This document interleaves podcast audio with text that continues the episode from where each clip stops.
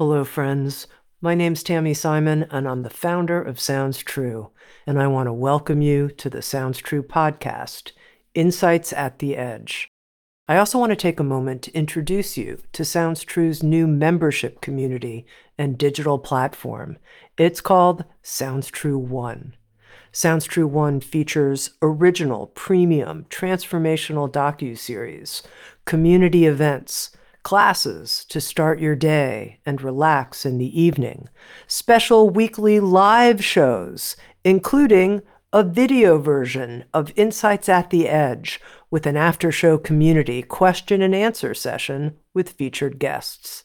I hope you'll come join us, explore, come have fun with us, and connect with others. You can learn more at join.soundstrue.com. I also want to take a moment and introduce you to the Sounds True Foundation, our nonprofit that creates equitable access to transformational tools and teachings. You can learn more at SoundsTrueFoundation.org. And in advance, thank you for your support. In this episode of Insights at the Edge, my guest is Nate Klemp. Let me tell you a little bit about Nate. He's a philosopher, writer, and mindfulness entrepreneur, and someone that I found through his writing has quite a quirky and delightful sense of humor. I'm eager for you to meet Nate. He has a master's degree from Stanford, a PhD from Princeton, and he worked as an assistant professor at Pepperdine until he left his tenured track job in 2012 to explore what he calls this crazy idea of philosophy as a way of life. He's the co author of the New York Times bestseller, Start Here Master the Lifelong Skill of Well Being, and also the co author of a book he wrote with his wife, Kaley Klemp, The 80 80 Marriage. He's also the author, and this is what we'll be talking about in this conversation, of a new book called Open living with an expansive mind in a distracted world. Nate, welcome. Thank you so much for having me. It's great to be here, Tami. Okay, tell me a little bit about the inner impulse, what emerged in you to take on this notion of writing a book about having an expansive mind in a distracted world? Well, I feel like there are two kinds of books there are books where I have a solution and I want to commute that communicate that solution through the book. And then there are books where I have a sense that there's a really big problem here and I have no idea what the solution is. And this was a book in that second class. So for me, several years ago, I just started to notice that it almost felt like the size of my mind was getting smaller. And that what I mean by that is when I would experience some sort of uncomfortable emotion or difficult mind state, I would have this almost instantaneous urge to reach out for my phone to get some sort of quick hit of digital distraction or quick hit of political outrage. And at the time, I remember thinking, like, is this just me? Am I the only one experiencing this? But then the deeper I looked, I, I started to see that on some level, I think many of us are having this experience, and that in some ways it's it's the problem of our time, and yet it's almost invisible. It's often happening underneath the radar of awareness. So I thought to myself, that's exactly the kind of project that I get really excited about because it feels like an adventure. I have no idea where I'm going to end up, no idea what the concepts are going to be or the practices, but I know that there's something really interesting there that could be both helpful for me and hopefully others as well. I think it's very interesting that you're starting with naming this situation that I think a lot of us have felt in varying degrees and thought, you know, I think there's something going on with me. I'm more anxious than I used to be. The practices that I used to do to stay open, it doesn't seem like they work as well as they used to. And it's interesting to me that you're identifying this and helping people not feel necessarily isolated in their experience, but saying, oh, there are bigger waves in the collective that are creating this situation. And one thing you write about in Open is how this phenomenon of being addicted to our screens is like a David and Goliath battle. It's that extreme, and we are that much the underdog. And I wonder if you can talk a little bit about that, how it's so extreme. Yeah. Well, so the the macro level concept here is really this idea of closure.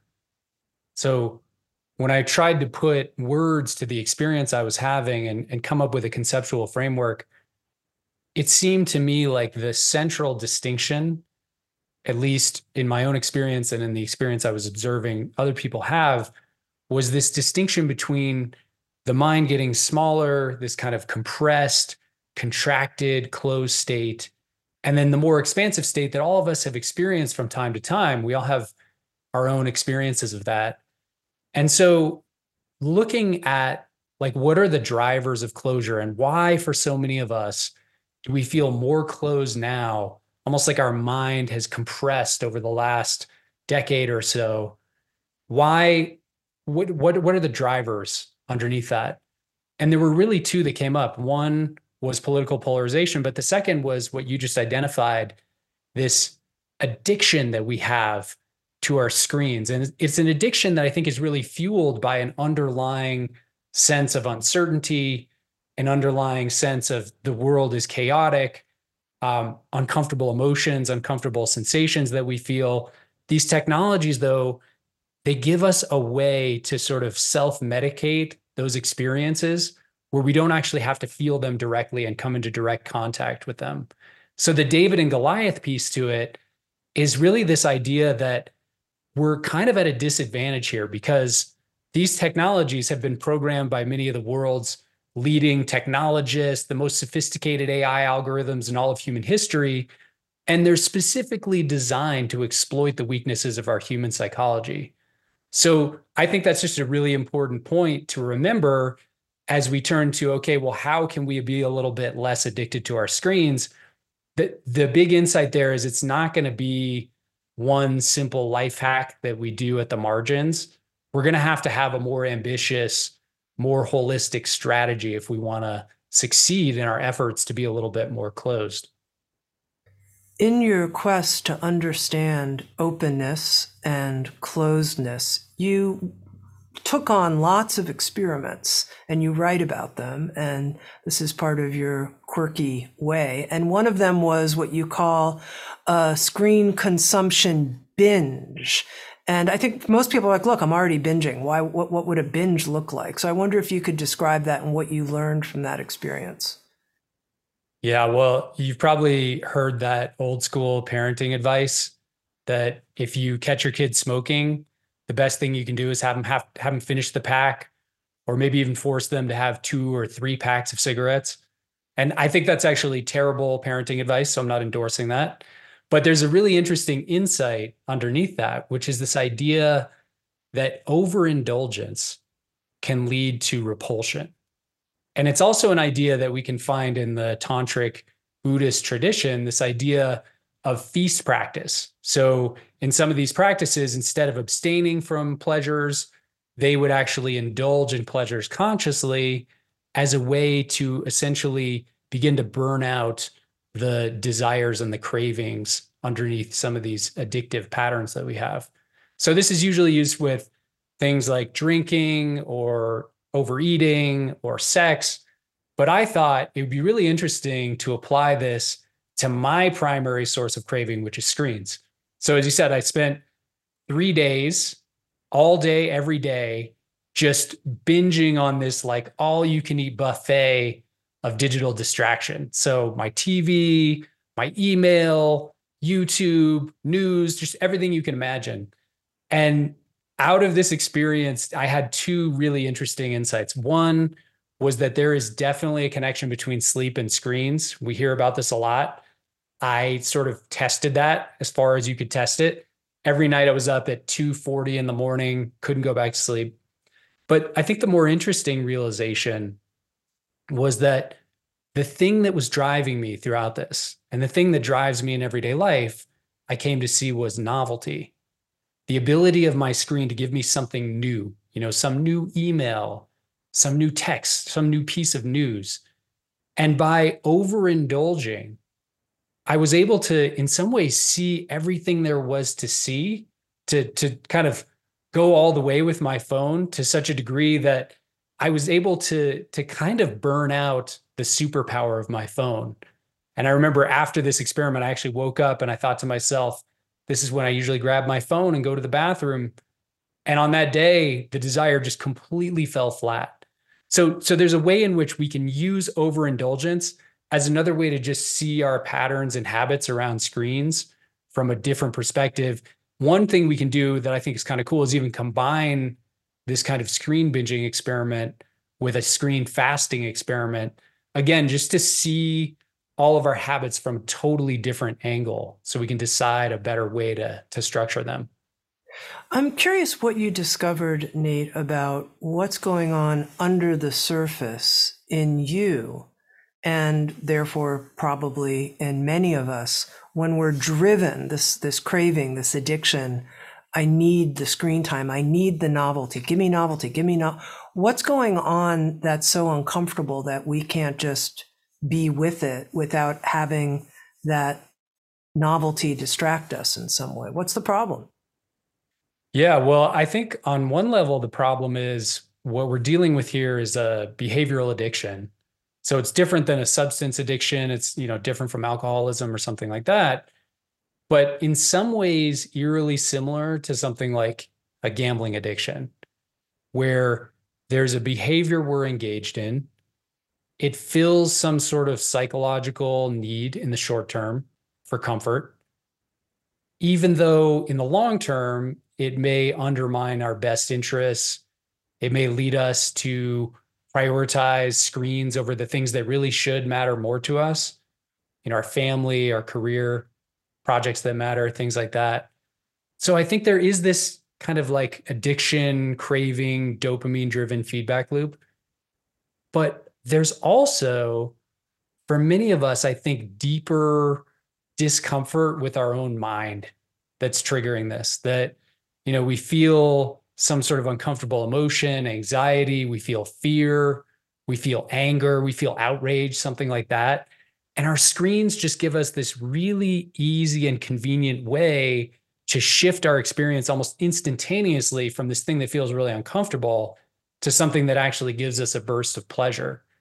And so that's why I think if we're talking about something like screen addiction, yes, we need to use certain tools and habits to mitigate these addictive tendencies. We need to create friction between us and our devices. But if we want to go all the way with a solution to the problem, then I think we really do need to investigate like what are some of these deeper emotional patterns that we're so averse to and how can we begin to unwind and open to some of those you share in Open a study that I thought was really got my attention, really remarkable about people being asked to sit idly in a room. Or if that's too uncomfortable, you can shock yourself by pressing a button and you'll receive a shock. And maybe you can share a little bit about uh, the results of this study and what was discovered. Well, yeah. So this study is really important, I think, because it it gets to the point we were just talking about of like, why are we reaching out for our screens? The reason is that at a very fundamental level, many of us have a pretty strong aversion to just being with our own minds, to just sitting with our own thoughts. So this research team at the University of Virginia, led by Timothy Wilson, they had this exquisite experiment where first they had people sit in a room and they had to put away their phone and their backpack and all their stuff. And they just sat there for 15 minutes. And they asked them afterwards, you know, how was that? Was that good? Did you like it? And most people said that was extremely uncomfortable. But then they tweaked the experiment. And that's where eh, eh, I think they got the most interesting insight. This time they had people go into this room for 15 minutes and they strapped an electrode to their ankle taught them how to self administer a shock. So now the question became would you rather sit there with your own mind or essentially engage in a form of self torture by self administering a shock to yourself? And they found 27% of women shocked themselves, 67% of men shocked themselves. Apparently, there was one guy who shocked himself 190 times in 15 minutes. And the conclusion of their study was that there's something really fascinating going on here, that we would rather torture ourselves, many of us, than just sit there idly in the present moment, which you know, seemingly would be a, a nice experience to have a 15 minute break from the day where you don't have to do anything and you can just be present. But that wasn't what they found at all. That there was this drive to sort of engage in a form of torture and control that way rather than the uncontrollable experience of just sitting with your own mind stream. Now, you you mentioned this notion that we want novelty, that novelty is a reward for us. And I get that. So that's what we're moving towards when we take out our phone after X number of seconds. But we're also moving away, and you said this from something that is uncomfortable. And what I want to learn more about from you, Nate, is what you've discovered about how to be with that whatever it is is uncomfortable in a way that oh i can just sit here. I can sit here. 15 minutes idly in a room? Sure of course. Longer. Sure. No problem. Yeah. I, think you're exactly right. There's a turning away that's happening. And so to your point we need to think about well okay if it's so hard for us to be with our thoughts be with uncomfortable emotions, then what are some of the strategies we can use? What are some of the tools we can use to essentially develop this skill of being? Pema Chodron calls it staying. You know, how do we develop that kind of a skill? And really, a lot of this project and the book was about exactly that. What are the tools we can use? So there were a number of different strategies and and tools and um, and things that I was looking into. One was psychedelic assisted therapy. The other was opening to my political enemies, people on the other side of the political spectrum, meditation, what I call street opening. I would say, though, at a moment to moment level, probably the most powerful practice is a kind of applied form of meditation where in that moment we're just sort of allowing our awareness to expand and to include everything that's happening, even if it might be uncomfortable or disagreeable to us, doing it non judgmentally and just seeing if we can stay there for even just a couple minutes. Um, in, in the street opening chapter, I talk about doing this like when you're in line at the grocery store, you're stuck in traffic, or you go to the, your local mall, you know, and you just use that as an opportunity to sort of develop this skill of opening. And, and I think we have all sorts of moments built into our day where this is available to us moments where we're waiting, moments where we're experiencing idle time. The key problem for most of us, the barrier, is that those are the very same moments where we tend to grab our phone and seek out some other source of digital distraction. In describing opening, you talk about these three different shifts. And I thought this was a very helpful architecture, if you will. And I want to make sure that this is clearly communicated. One we've talked about, which is the attitude of our mind when it's open, which is that we're not withdrawing from what's painful, that we're willing to be with it. But you also talk about how the focus of our mind changes and the size of our mind. And so, talk about the focus and the size. Yeah. And this is, you're seeing my inner philosopher here. You know, all of my academic training was in philosophy. And one of the things we were really trained to do is this kind of conceptual analysis, like really getting clear what is the concept? What's the definition we're working with here? And so this was actually an interesting part of the project because, you know, I was engaging in this kind of nebulous quest to understand opening versus closing. But at a certain point, I also realized we have to have some definitional structure here. So even though the state of opening is is just so vast and beyond concepts and beyond words, I felt like we did need to create some structure around it. So the basic idea is that that first stage or first shift that happens from a closed to open mind, it's really about the focus of the mind or where our attention rests. And that in a closed state, our attention is often caught in this experience that we're all having all day, every day, but often not aware of, which is what psychologists call mind wandering, right? It's that state of just time traveling through random stories about the past and the future.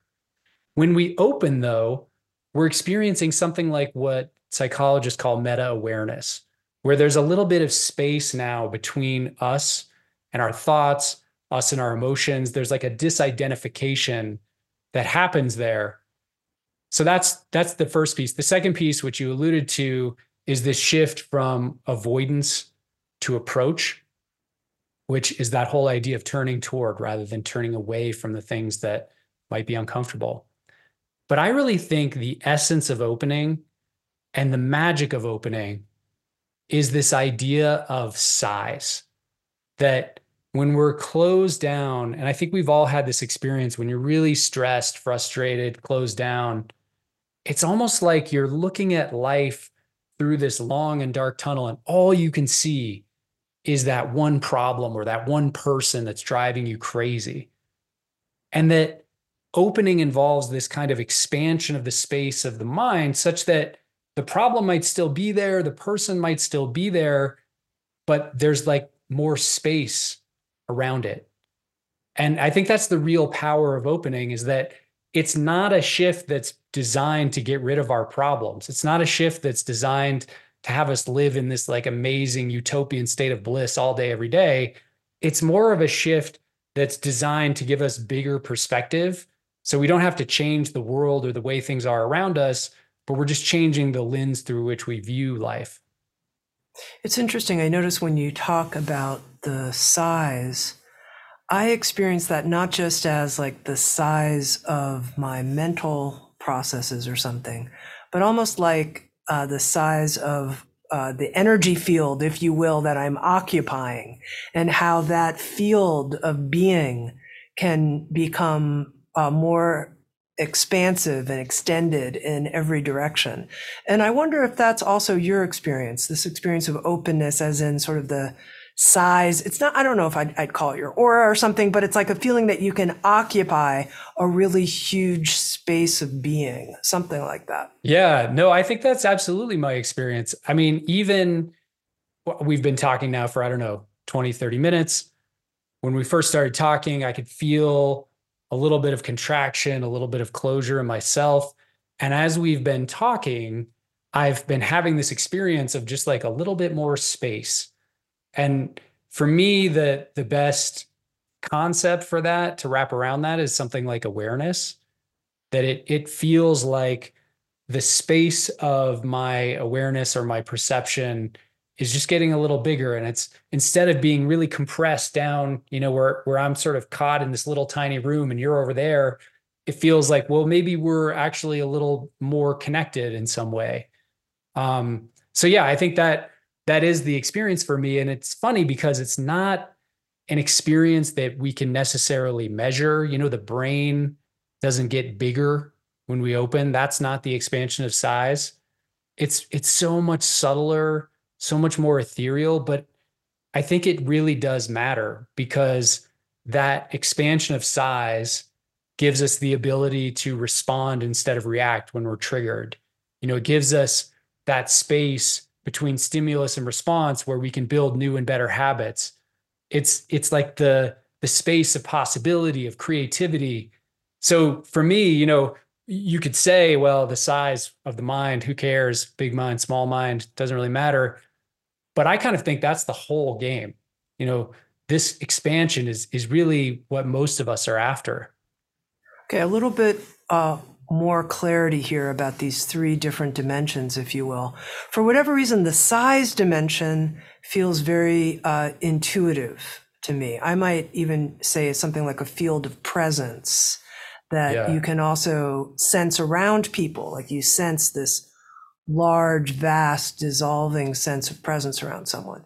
But the second quality that you talk about, the attitude of our mind, that instead of withdrawing from pain, we approach it. I, I want to ask about that because I was like, look, I don't know about that.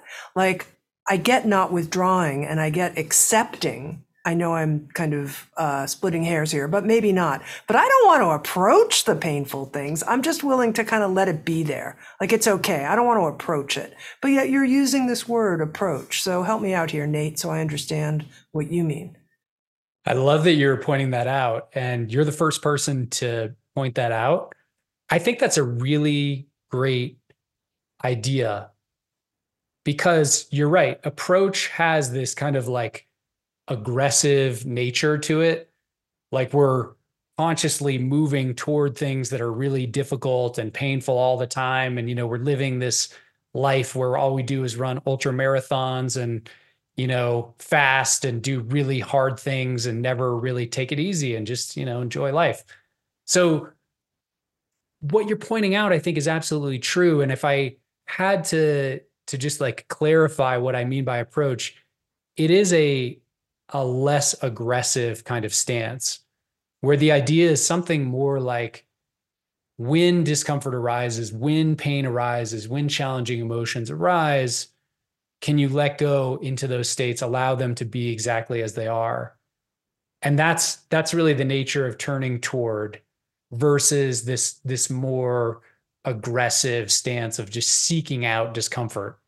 So I think that's a really great clarification. Okay, cool. And you know, you talked about the novelty that we find one more time in screen time. And I'm curious what kind of novelty you think we can find in Big Open Mind.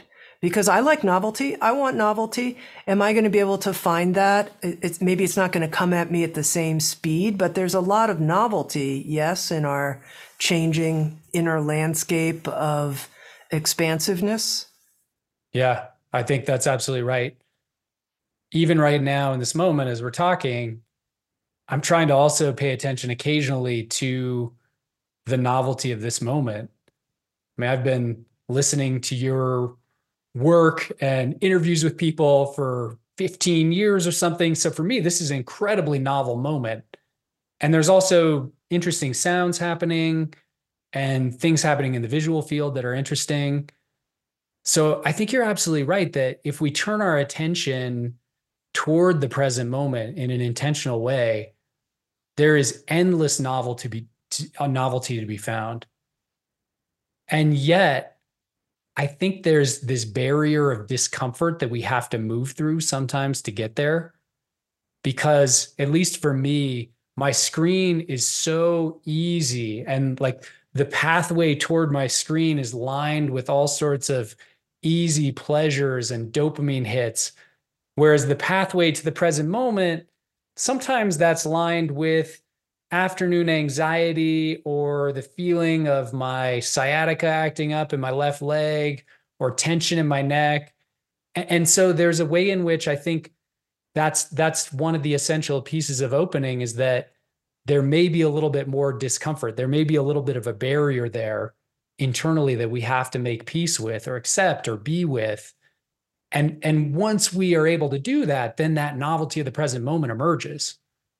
Now, Nate, you you write and talk a lot about this openness in terms of the openness of our mind, the openness of our being, but I haven't heard you use a word like heart in terms yeah. of the openness of the heart center. I'm curious about that, how you see that coming along with openness or not. I think the two are very related and that the open mind is synonymous in some ways with an open heart. It's interesting you point that out because actually after I wrote the book, I went back and read it and I I did have that thought like, oh, it's so mind, mind, mind, mind. And I don't speak that much about the heart. And I think part of that is probably just a product of my own training in Western philosophy, you know, being a very sort of cognitive centric person. But I think the idea of openness is that it's an expansion on all levels and it's, it's an expansion of the mind, of awareness. And with that expansion, there's an expansion of heart. You know, if if it weren't that, and if it were just this austere intellectual practice that we were doing in our minds, I think it wouldn't be that interesting. and it wouldn't have that byproduct of connection and sort of overcoming separateness that I think is a really essential quality of the state. I think part of the reason I brought it up, Nate, is you know one of my uh, favorite things you point to in open is how we can become aware of the cues in our own life of closing. Like one of yeah. the best ways to bring on more openness is to notice when we're closing. And so that's something for myself. I can I notice when my heart is closed down and I can see the signs of it. And I'm curious, what are your uh, cues or clues of, oh, I think I'm closing right now? Yeah. And I think this is a really important practice that anybody can do. Just taking a quick inventory of what are the idiosyncratic ways in which I close down. Because we all have them, but we're often not aware of them. So anybody who's listening to this, this is something you could just do to say, oh, it's Instagram for me or this or that. For me, I have a few different cues. One of them is definitely news binging, that I just get like really into the election analysis and what's happening with polling of candidate X versus Y, all that sort of thing. The other is the Denver Broncos. I get like really obsessed with roster moves on the football team, things like that.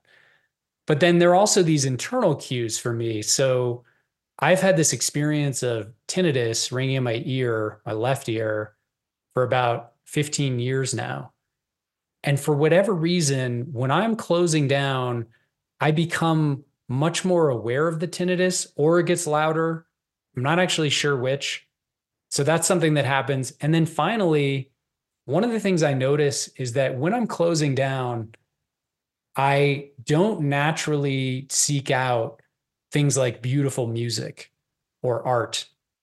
Instead, it's like I, I have this built in predisposition for news or you know random podcasts about the financial markets or whatever it's like it's like I have this predisposition to kind of check out of my current situation.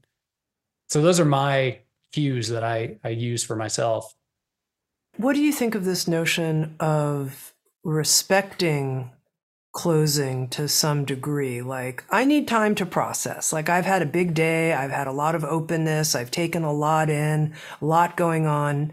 Now's my time to, uh, you know, do those things you were just describing about the news yeah. of the Denver Broncos because I'm kind of like sifting and processing and things are kind of settling and this is actually functional in a certain way. How do I know when it's functional and when I'm just, you know, turning myself into a, a small, flat, claustrophobic being? Yeah, I mean, this was one of the most interesting junction points on this adventure for me because I started out thinking opening was an unqualified good, that we just want more of this. We want to open to everything. Opening is the goal. Why would we ever close down? And what emerged through my own experiences, through interviewing other people, is this idea that opening is not always a good thing. We can overdo opening, right? We can overdose on this experience of the expansive mind. And the way I learned that was I decided it would be a good idea to turn down the sedation for a three hour dental surgery and see if I could meditate through the surgery instead. Um, and it was a wild experience. I, I learned a lot. But the main thing I learned is that it would have been kinder to myself, to my daughter who was in the waiting room hearing me screaming, to the dentist, to everybody involved to just skillfully close in that moment. So the criterion that I lay out in the book is something like open unless it's kinder to yourself and others to close. And there there may be those moments where it's absolutely the right thing to Netflix binge a series or it's absolutely the right thing to go on Instagram or it's the right thing to not open to someone in your life who's causing you harm. Um, I ended up calling this skillful closing the basic idea being that we need to have this discernment around when is it actually too much to open to certain things? You you're saying the way to use that discernment is to ask this question what would be kinder to myself and others right now. I'm wondering if you have any tips because this is one of those Yeah. things where I notice I can get a little wily with myself. Totally. I don't know what I'm doing really. Am I being kinder or am I just being lazy because I don't, you know, I don't, it's painful to be that open, quite honestly. And even if I'm not trying to approach the pain, I know it's there waiting for me. So anyway, Yeah, I mean, I think it's tricky because we're dealing with a really ethereal nature of of mind here. And we're also dealing with what you're talking about, this kind of false consciousness problem where you might say, like, oh, I've I've had a really hard day. I deserve three hours of Netflix or whatever it is, right? So it's really tricky. And it's also tricky because a criterion like that isn't going to give us an exact answer on demand. You know, it's not like a math formula where we can just plug in the values and we get an answer and it's really clear. So I do think that this is the kind of question that we have to drop into a meditation or a contemplation that we maybe sit with for a little bit. So it's not just a one second question in the mind, hey, is this a good time to close, but more of a a, longer term inquiry. Like, is this really skillful? And maybe I discovered the answer over the course of weeks after experimenting with different things. You know, I like to say that one of the key learnings I had is there's actually real value in doing some of these things that close us down, but doing them consciously. Like for me, there's incredible value in going on Instagram, really checking in with how I feel before, how I feel afterwards, and then having that experience of being like, oh, wow, you know, this actually really does radically change my mood in a negative direction. That I think can be a kind of teacher for the next time the decision comes up for me. And I'm faced with that question of like, is going on Instagram skillful closing right now? Or do I need to maybe open and practice with this anxiety or or fear that I'm experiencing? One thing I noticed just even in our conversation here together, Nate, when you said, you know, compared to the beginning where you felt more closed, and, you know, obviously in the beginning of a conversation like this, we're both going to be to some level, I think, a little nervous, and then we're getting to know each other. Oh my God, it's going well.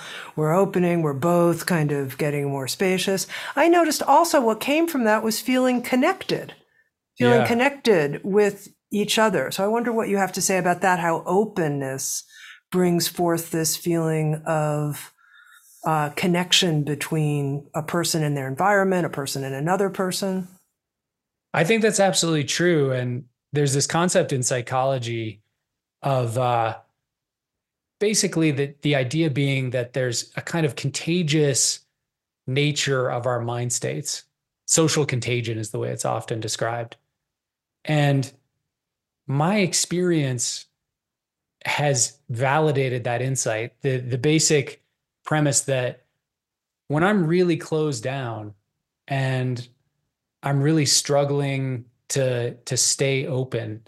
There's a way in which the world reflects that back to me. My relationships reflect that back to me. My work reflects that back to me. And there's also a way in which when I'm able to experience a little bit more space in my own mind, it ripples through the minds of others in this very subtle way that's hard to describe. But I think connection is probably the right description of that because when we close down and the mind gets small and we're all stuck in our little tiny compartments of our heads, that's an experience of separation, right? It's we're all just sort of moving through life in this very tight container. And yet, when we open and it gets a little bit more expansive, some of the edges between where you start and I begin, or where you know your community starts, your family starts, and you begin, those edges get a little bit more blurry. And and I think that that's the ultimate value of this practice. You know, if it were just about changing your own individual state, I think that's super interesting. But we live in a time where there's so much division and there's so much closure and there's so much polarization that I feel like this is a practice that really could help us overcome some of that. And yeah, maybe it starts at an individual level and it's just you, but if that spreads, that becomes really interesting to me as a way to maybe start to shift some of the dynamics underlying our culture right now. Now, it's interesting that you brought up our current condition of polarization because this is a topic that you've been interested in for quite a long time. I read that it was back in 2005, I think, when you were doing your PhD dissertation, that you actually devoted your dissertation to the topic of polarization. And it brought up for me why is this such an important topic for Nate? Yeah, well, so I did my PhD in political philosophy. And I think in some ways I grew up around polarization before it was as fragmented as today. But I grew up in Boulder, which is a very liberal enclave. And just down the road from us was Colorado Springs, very conservative town.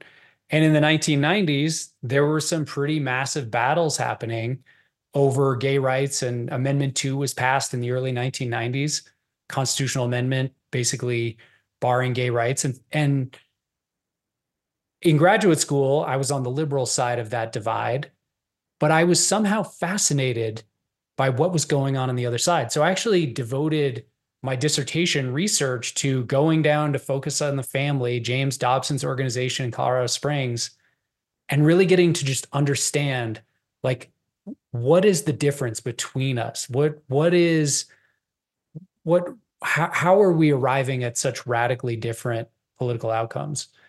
And at the time, you know, political polarization was a real thing. But I think over the last 20 or so years, it's gone from being a phenomenon that mostly happens at the elite level of politics, pundits, politicians, things like that, to a more mainstream experience where we're now experiencing polarization in our families, we're experiencing it at school board meetings. All of life seemingly has been politicized in various ways. So I really started to see that this is a key dimension of closure. That we can't just think about how we're closing to our own minds. In this day and age, we have to think about how are we closing down to other people, particularly those who disagree with us. And, and so yeah, that that became a central part of this adventure for me. How can I essentially immerse myself in the other side, in my own political enemies? And what happens when I do? And you took on the experiment of uh, spending time looking at the world through the perspective of members of the NRA, yes. the National Rifle Association. Tell us what you learned. I'm so far on right. the other side. Uh, so this would have been, I, I can't imagine necessarily, uh, you know, being in meetings like that. And so tell me what happened for you. Yeah. So it is kind of funny, Tami, that here I am writing a book on self development and spirituality, and I'm getting my concealed carry permit from the National Rifle Association. It's kind of bizarre, and I have to chuckle just saying that out loud. But the way in which that all unfolded is I, as a left of center Boulder resident, thought, well, I need to find a way to really feel like I've challenged myself and and ask this question what happens when we open to the other side and so I went to rural Colorado. I found out that even though I wasn't an NRA member and didn't have a gun, I could do this training, which would give me my concealed carry permit in the state of Colorado. And I am a gun control advocate. I have a t- just a fear, almost like paranoia of guns. I don't like touching them, they scare me. And it was just this amazing experience. And one moment that I just have to highlight is I wore my Denver Bronco hat to this training thinking like this is going to be a way to find some common ground. You know and I, I came in there and one of my other classmates walked in with a kansas city chiefs jacket. And i made a little joke you know i don't know if we can be friends. I'm a bronco fan. You're a kansas city chiefs fan. And her husband comes up to me and says oh you don't have to worry about that at all. We stopped watching the nfl five years ago after the kneeling. And i was like the kneeling? Oh okay black lives matter. All right. And then our instructor overheard and he's like yeah you know, I haven't donated a cent to to the NFL or I haven't given them a cent since that happened. So I had this moment of total shock, just feeling like we can't even agree on a shared passion for a modern gladiator sport. This is a problem. But then the most amazing thing happened. I I walked up to a conversation between two of the folks who were there and, and overheard them say, you know, I just think the right has all the best answers. And then one of the gentlemen turns toward me and says, But we probably shouldn't assume things. What side are you on?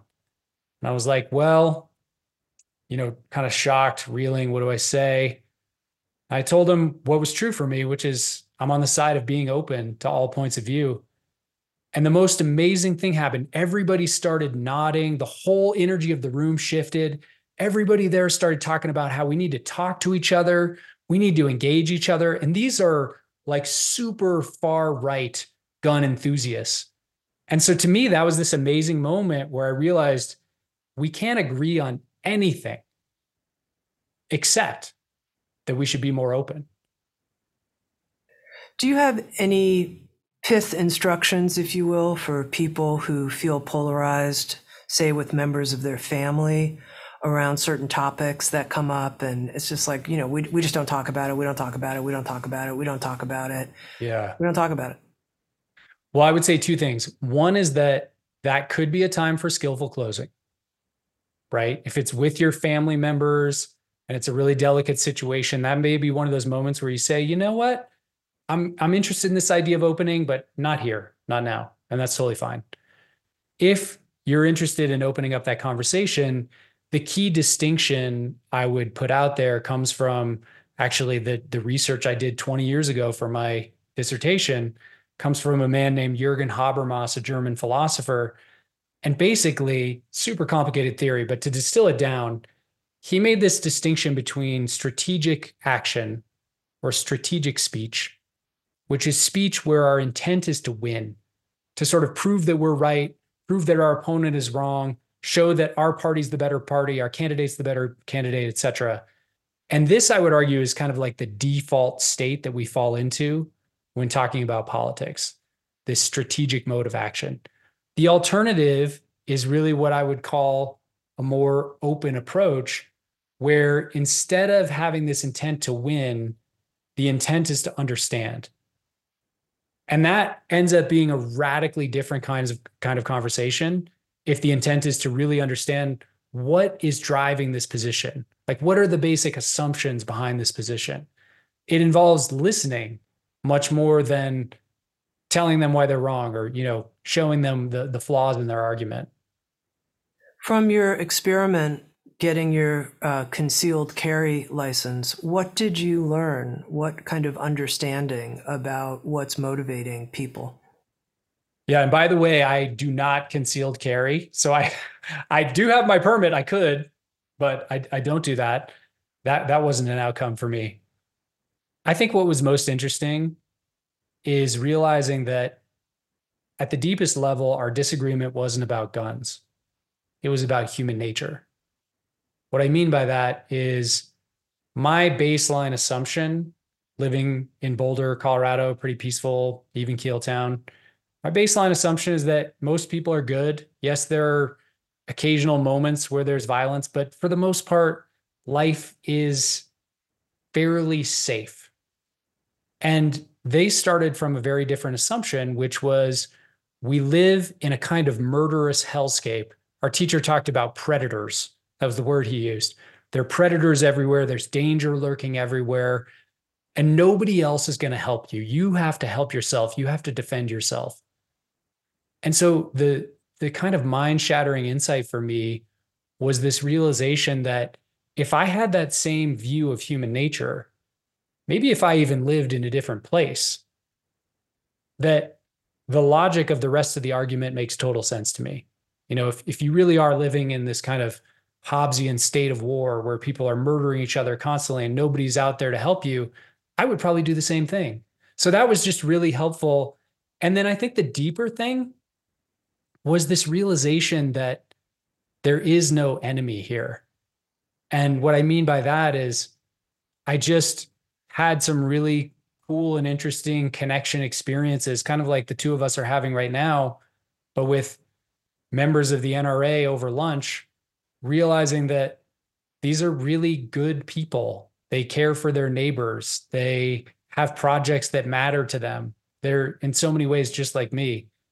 And and that was the realization that I think really shook me and changed my experience of politics.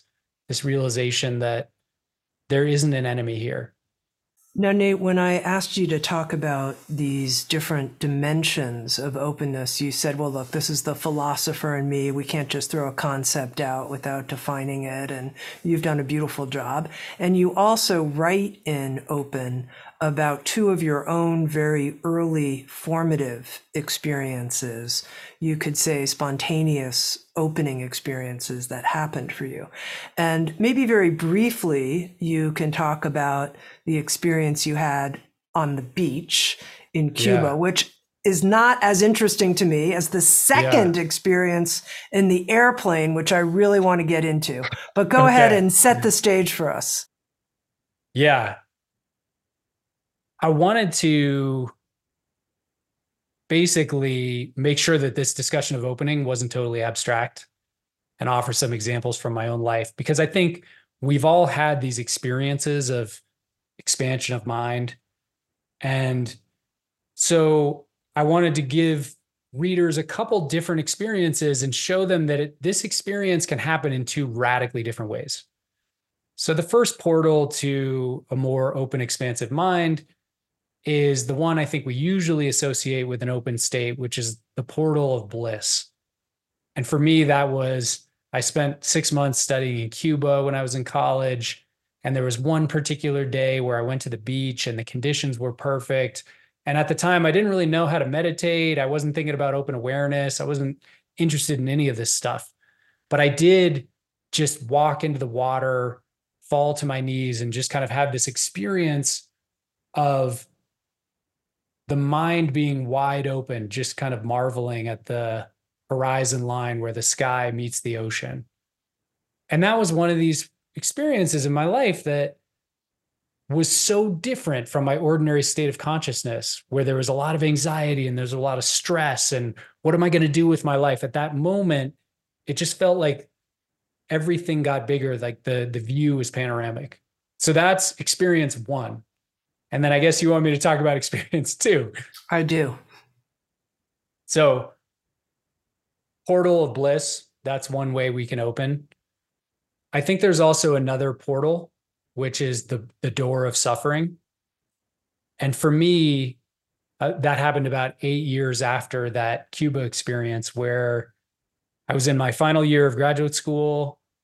I got in a pretty serious bike accident where I got a concussion. In the aftermath of that bike accident, I had all sorts of anxiety, depression, fatigue, dizziness. That's when the ringing in my left ear started. And really, for the first time in my life, I had this experience of not knowing how to manage my own mind. Even though paradoxically, I'd been studying philosophy for 10 years at some of the best universities with some of the best professors, right? None of those tools seemed to help me. And so all of this came to a head when I had to make this decision as to whether I was going to go visit my wife's parents over the holidays. And just to give you some context, at that point, I was experiencing such extreme fatigue that just like going to the grocery store felt like it was all I could do. And so this would require me to fly across the country. But I knew that if I didn't go, I could end up losing my marriage. And so I got on this flight.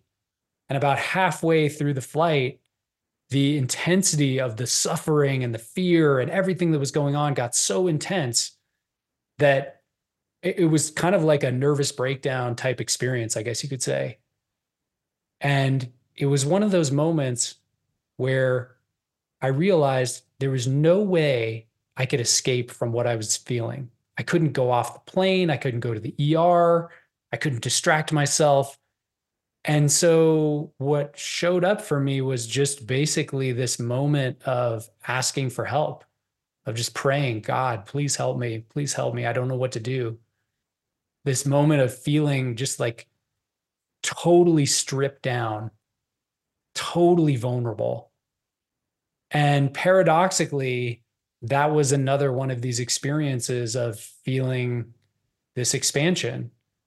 But again through a very different doorway than the first one.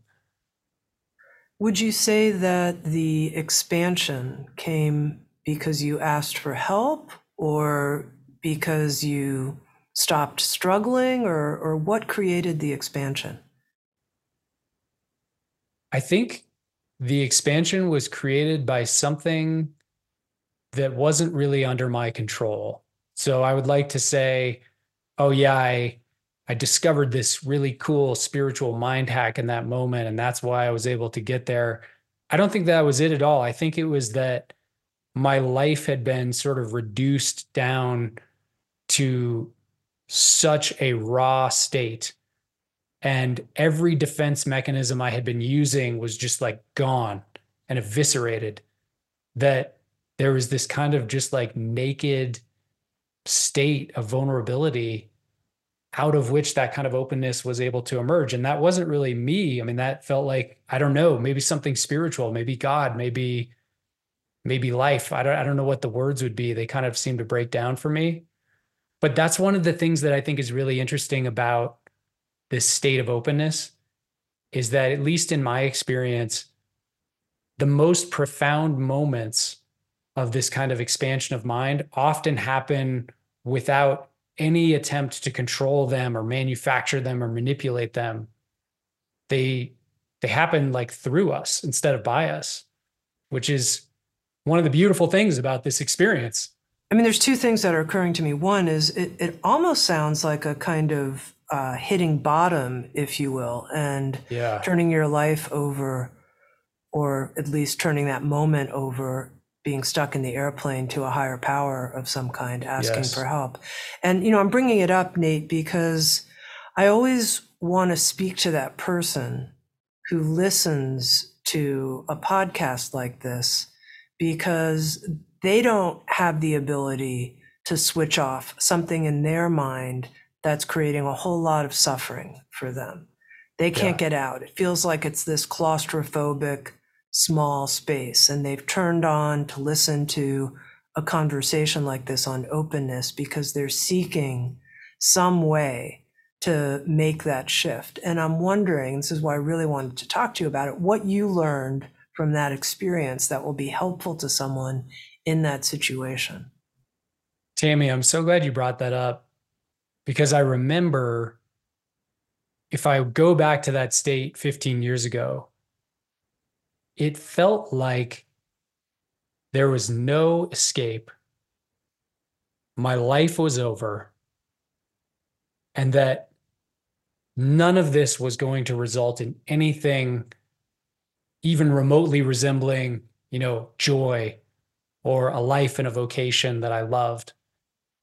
And so I I really have this deep connection to that feel feeling of stuckness. And part of the reason why I wrote this book is that at the time it would have been really helpful to just know that there are tools, there are certain paths that we can take that don't have instant results necessarily, but they can put us on a path of gradually unwinding some of these knots and, and maybe starting to see our lives from a bigger perspective. And, you know, that's really been one of the most interesting things about the last 15 years of my life is that that moment where it felt like my life was ending essentially i now see as really the moment where my life was beginning like there was a huge transformation that started to happen where i started seeking out different kinds of tools i started questioning the academic approach to philosophy wondering if that was the right approach or if there were actually some really interesting practices one could use. And that brought me to a very intensive study and practice of meditation and yoga. And, and so really like this horrifying moment for me was an opening, not only in the moment, but an opening in my life. I think without that moment, I would be a tenured professor. I would probably have a pretty interesting life. So I don't want to like denigrate that but but what's happened since has been far more interesting than anything I could have planned. So I guess that's the main thing I would want to say is that there really is this paradoxical way where hitting some of those bottom experiences can can be a moment of profound change that over time can result in something beautiful even though it is impossible to see in the moment. Would you say there's some kind of choosing to let go that can be helpful? I think so. Yeah, and I I think in many ways that idea of letting go is is kind of the essence of the whole game here because at least for me when i was experiencing a state like that part of the frustration was that i would try and try and try and and exert my will to control my mind and my emotions and my life and then i would fail and i'd be disappointed and devastated and hopeless and it becomes this kind of cycle of like trying to control, not being able to control, resisting losing control, and just you, you're kind of like caught in a feedback loop there. And I think the way out of that feedback loop is something like this act of letting go, which seems almost irrational and terrifying. And it's certainly counter habitual. But there's something so powerful about that experience and and a kind of power that comes out of it that's unexpected. Okay, just two final questions for you, Nate. One, you dedicate sure. the book to your grandma, Grandma Hilda, and tell me about Hilda and your relationship with her and the dedication of Open to her. Yes, Grandma Hilda, she was this extraordinary woman in my life. She lived till 97, died about eight years ago. And I like to think of my grandma Hilda as like my primary spiritual guru. I actually, before this conversation, was just asking her for a little bit of help. And throughout this whole journey of writing this book, she would show up in all these really interesting ways. You know, I explored psychedelic assisted therapy, and she would occasionally just show up and remind me, like, all you got to do is draft off me, like this kind of spiritual guide. And and I think also the person in my life who prompted me to start asking this question.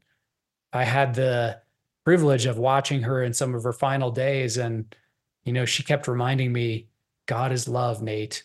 God loves you. God loves me. And, and in the final days of her life, when the pain was really excruciating, she just kept repeating this mantra of God, God, God.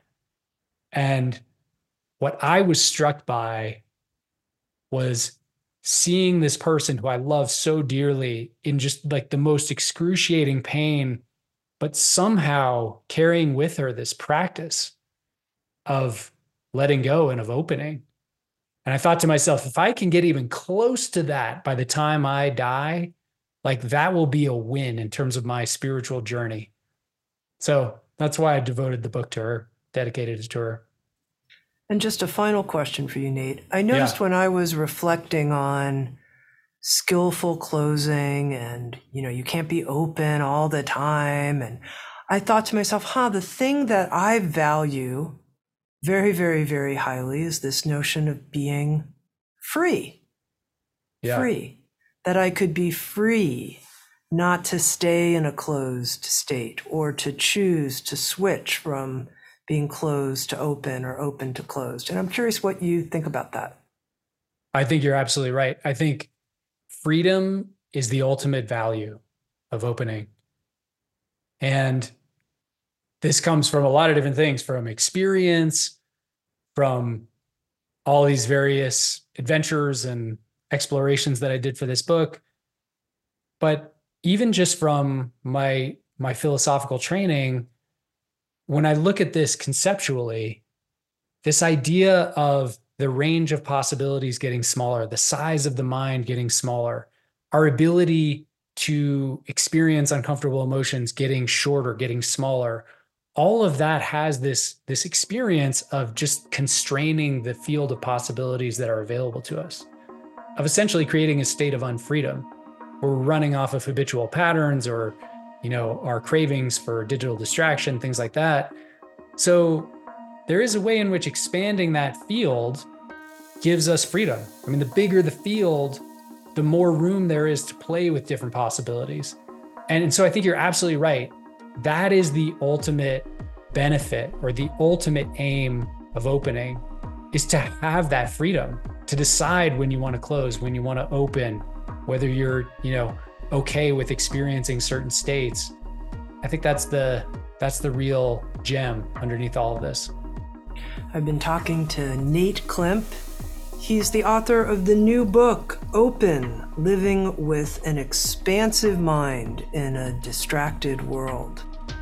And if you'd like to watch Insights at the Edge on video and participate in the after show Q&A session with our guests, come join us on Sounds True 1, a new membership community featuring award-winning original shows, live classes, community learning, guided meditations, and more with the leading wisdom teachers of our time. Use promo code PODCAST to get your first month free. You can learn more at join.soundstrue.com. Sounds true. Waking up the world.